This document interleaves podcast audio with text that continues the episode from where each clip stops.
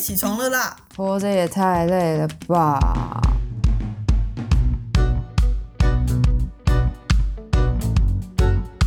欢迎收听《小岛生存指南》。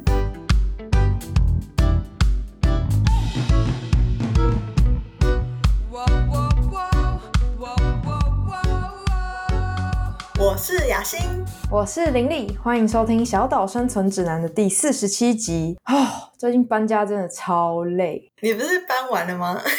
我觉得搬完以后会有一个震荡期，还在适应的感觉。你是说房间突然变大吗？这个是一个很棒的部分，但是有很多是。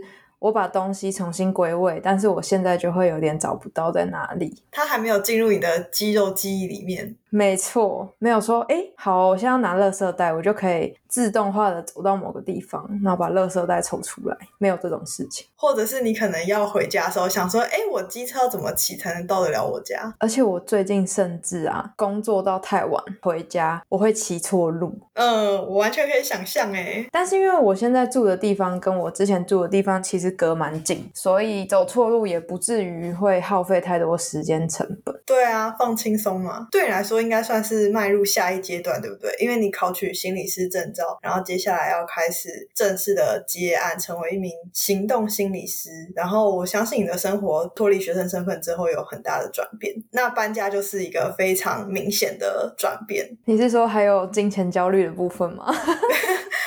我没有暗指金钱焦虑，我是说，就是你的生活现在有很多事情都是崭新的。我觉得崭新的生活蛮好的，但是就是会有很多焦虑啊。像你之前从旧家跟你妹一起搬出来，虽然也是在附近，那那个时候收拾东西有很辛苦吗？还是其实你们没有把太多放在旧家的东西带过？哦，没有，我们全部打包带过来。我觉得就是一个断舍离的过程诶。你搬到一个新的地方的话，你就没有道理把东西留在旧的地方，这样好像就是哦，我也用不到，但我也丢不掉，所以我就放在一个原来的地方占空间。那这是什么意思？就很没有效率啊！所以你那个时候有丢了很多东西吗？蛮多的，主要是小时候的教科书，国中升高中或者是高中升大学的那个年纪，会对以前的课本很有留恋，但是现在就觉得，哎呀，那根本就完全用不到嘛，所以就直接丢了。或是有一些我买的书，可能会觉得，哦，这个我以后还会再看，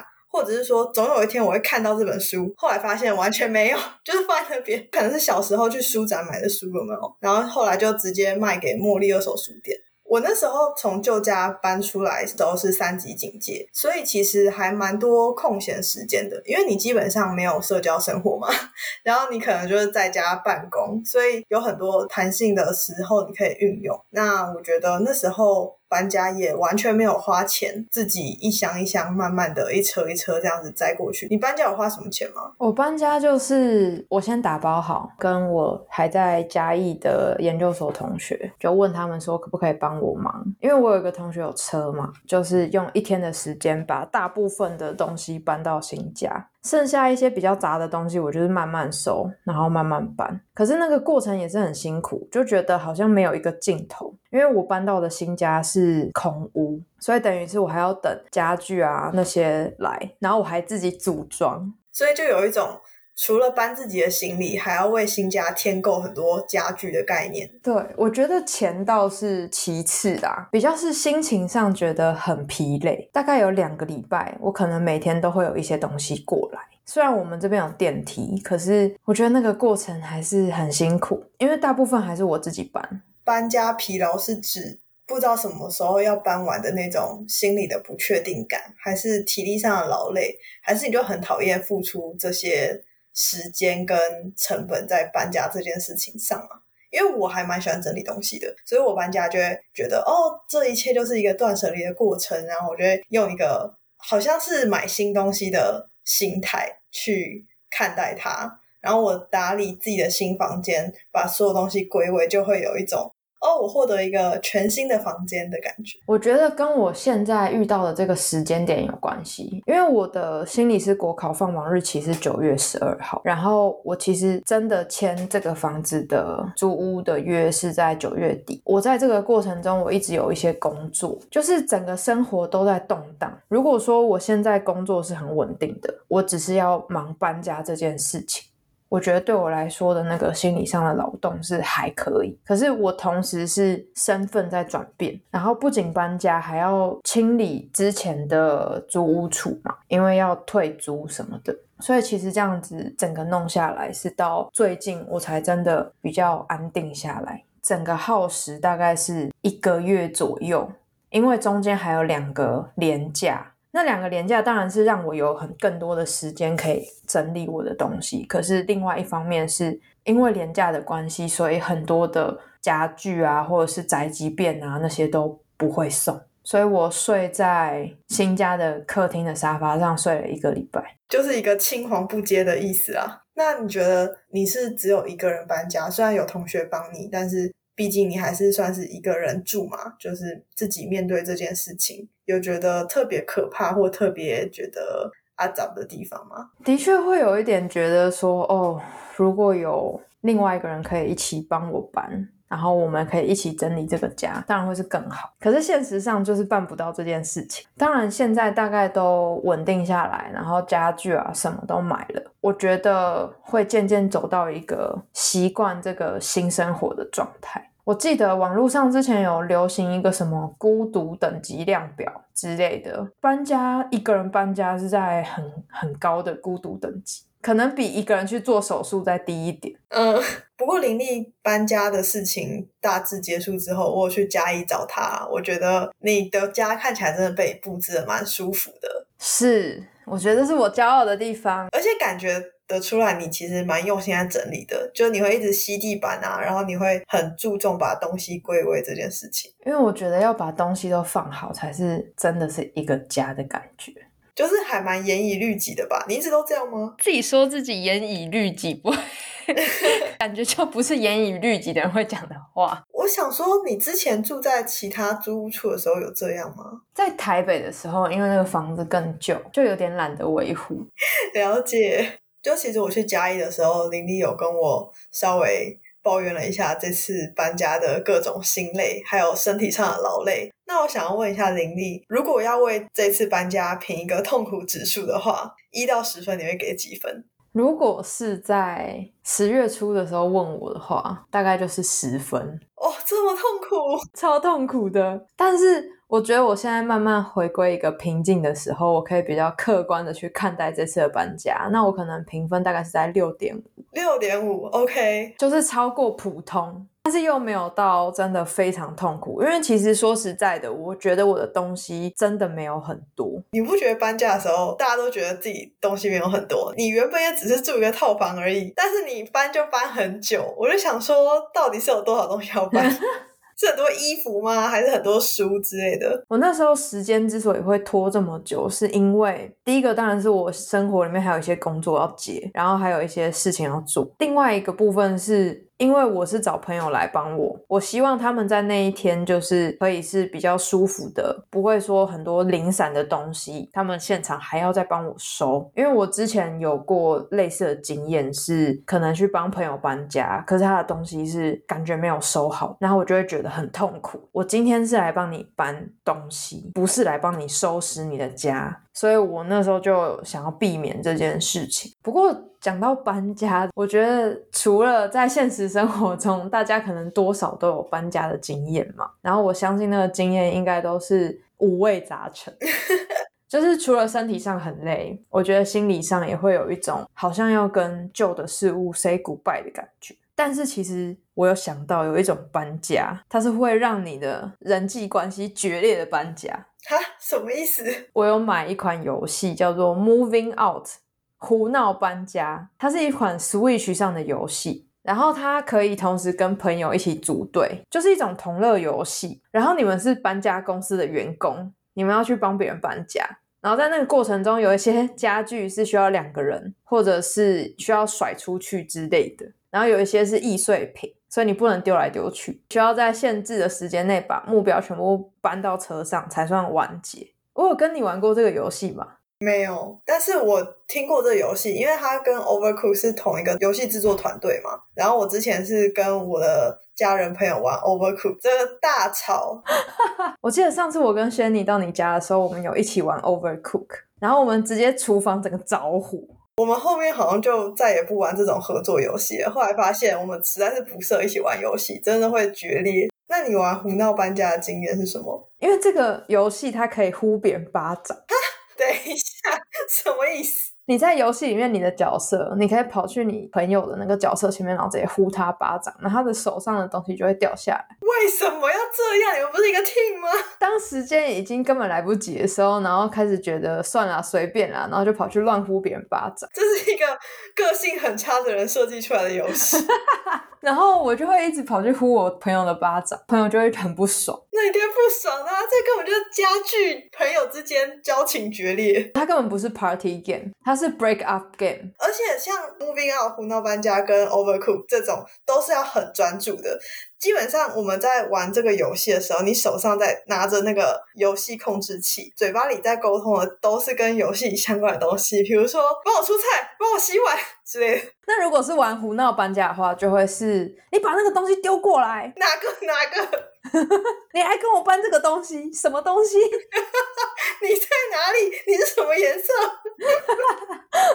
现在我们两个已经没有办法说出任何话，因为我们这一季是在聊游戏这件事情嘛。然后林玉就说要聊搬家，我就想说搬家跟游戏有什么相关？一想到胡闹搬家，哦，OK，just like that。而且其实我觉得现实生活中的搬家也会吵架。如果你是跟家人一起搬的话，雅欣有这样的经验吗？就是呢，我那时候是跟我妹一起要搬到一个新的地方嘛，所以我妹就是我的室友。那我们要买冰箱嘛，要买什么家电之类的，就有很多琐事。有些是，比如说这一箱衣服是谁的，那一箱书是谁的，它是一个个别，就是可以厘清责任归属的感觉，就是自己收拾好啊，那你自己去新家，你自己归位啊什么的。可是买一些共同的家电这种事情，就需要沟通。就比如说我们要花多少预算。我们要挑什么样的型号，然后或者说洗衣机预定要放在这边，那这边的尺寸是多少？那谁要去找？这样子就是我们会有这样子的沟通跟责任分派。可是同时间呢，因为我们也都在上班，我记得那时候三级警戒，我们那时候都用那个线上购物平台去搞定，就是买家电这件事情。那他们就是会到付。然后有可能会帮你安装嘛？那因为我妹工作地点比较特别，她没有办法在家，所以就是我在家收件啊，然后里里口口的事情奋战，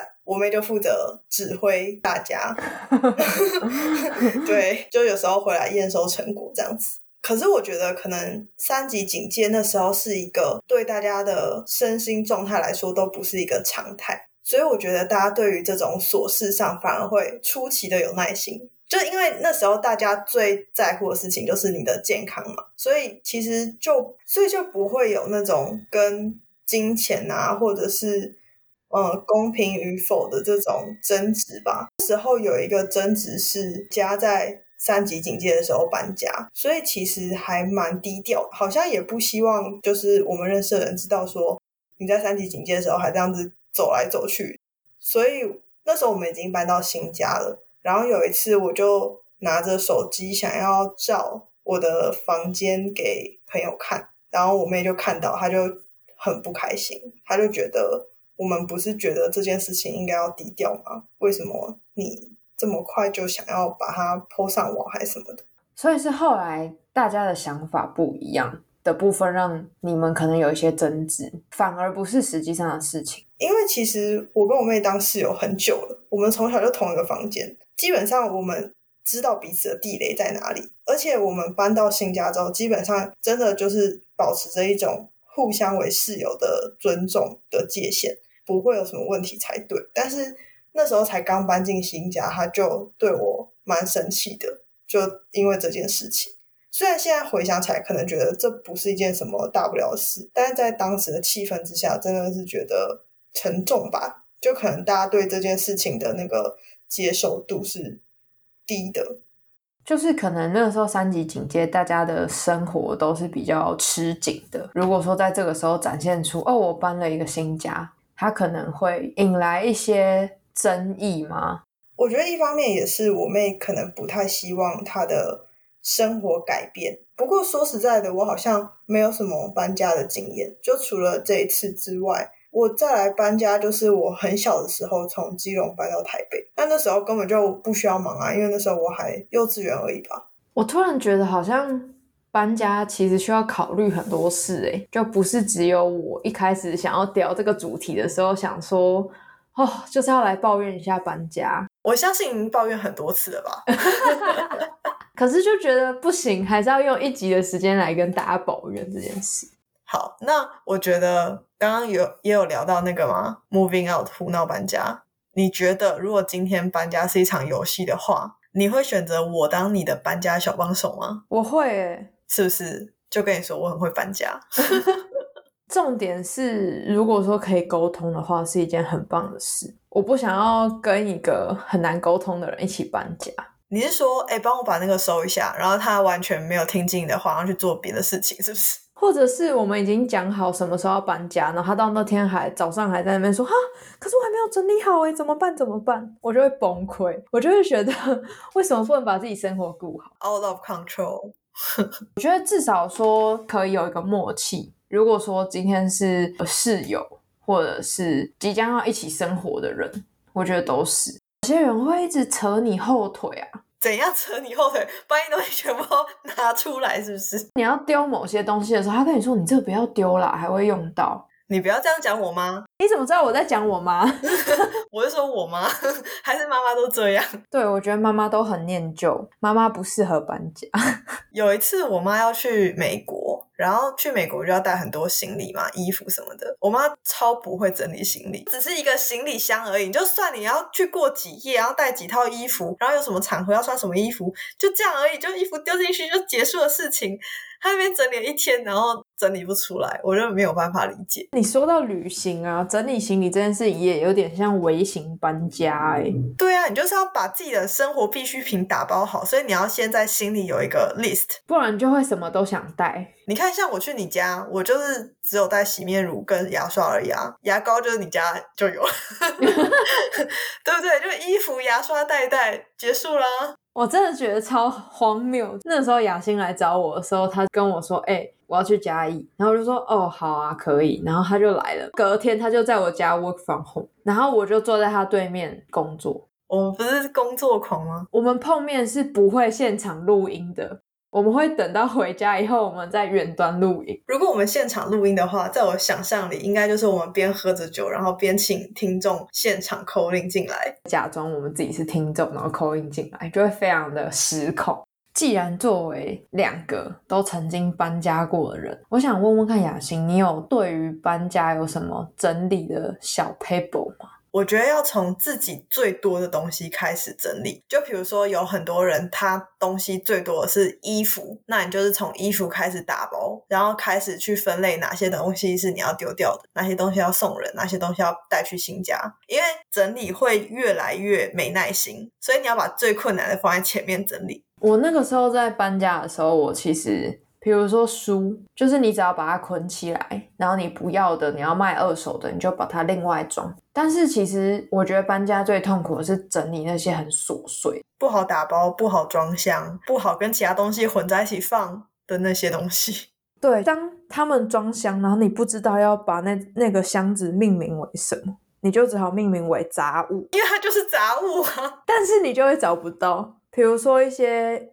小的文具用品啊，或者是一些你其实不常用到的东西，它还算是会用到，所以没有选择丢掉。但是你又很难把它分类为厨房用品啊，或者是什么房间使用的啊，或者是哪里使用？那你会不会就是你搬到新家，东西还没有归位，然后你就想说啊，我要用个棉花棒，然后你不知道 棉花棒在哪一箱？有发生这件事情。还真的嘞，所以我觉得刚刚雅欣的提醒蛮重要。再来就是我自己觉得，就是你一定要在箱子上面写这箱是什么，不然真的会忘记。因为一般可能十几箱、二十几箱的话，你就会觉得哦，不会啊，我打包的时候我都记得。然后等到到新家以后，你就会想说，这个箱子看起来很眼熟，但是你完全不记得到底装什么。那因为林丽呢刚经过了痛苦的搬家嘛，所以在节目的最后，想请林丽给即将搬家的人一个生存指南。就在真的要开始整理东西之前，请给自己打好预防针。这可能不是一段马上就会结束的痛苦，它会持续一段时间的不确定性。所以做好心理准备，在搬家的过程能够好好的跟旧的地方道别，好好的来到新的地方，重新去适应。哇，怎么居然是一个这么感性的生存指南？我觉得搬家其实会有很多的情绪，不只是整理东西本身的烦躁，还有很多是对于旧的地方，或是可以说是旧的生活的留恋。在面对人际关系的时候，我们会希望自己可以好聚好散。那我觉得搬家也是，就是跟旧的房子好好告别，是很重要的事情。很开心，林丽终于顺利的入住新家。欢迎追踪小岛生存指南的 IG，你可以搜寻 Alien Life 底线 Official 就会找到我们了。也欢迎追踪雅欣还有林立的 IG 哦，我们会将资讯放在说明栏。有任何建议都欢迎留言或私讯我们。小岛生存指南，我们下集见，拜拜拜。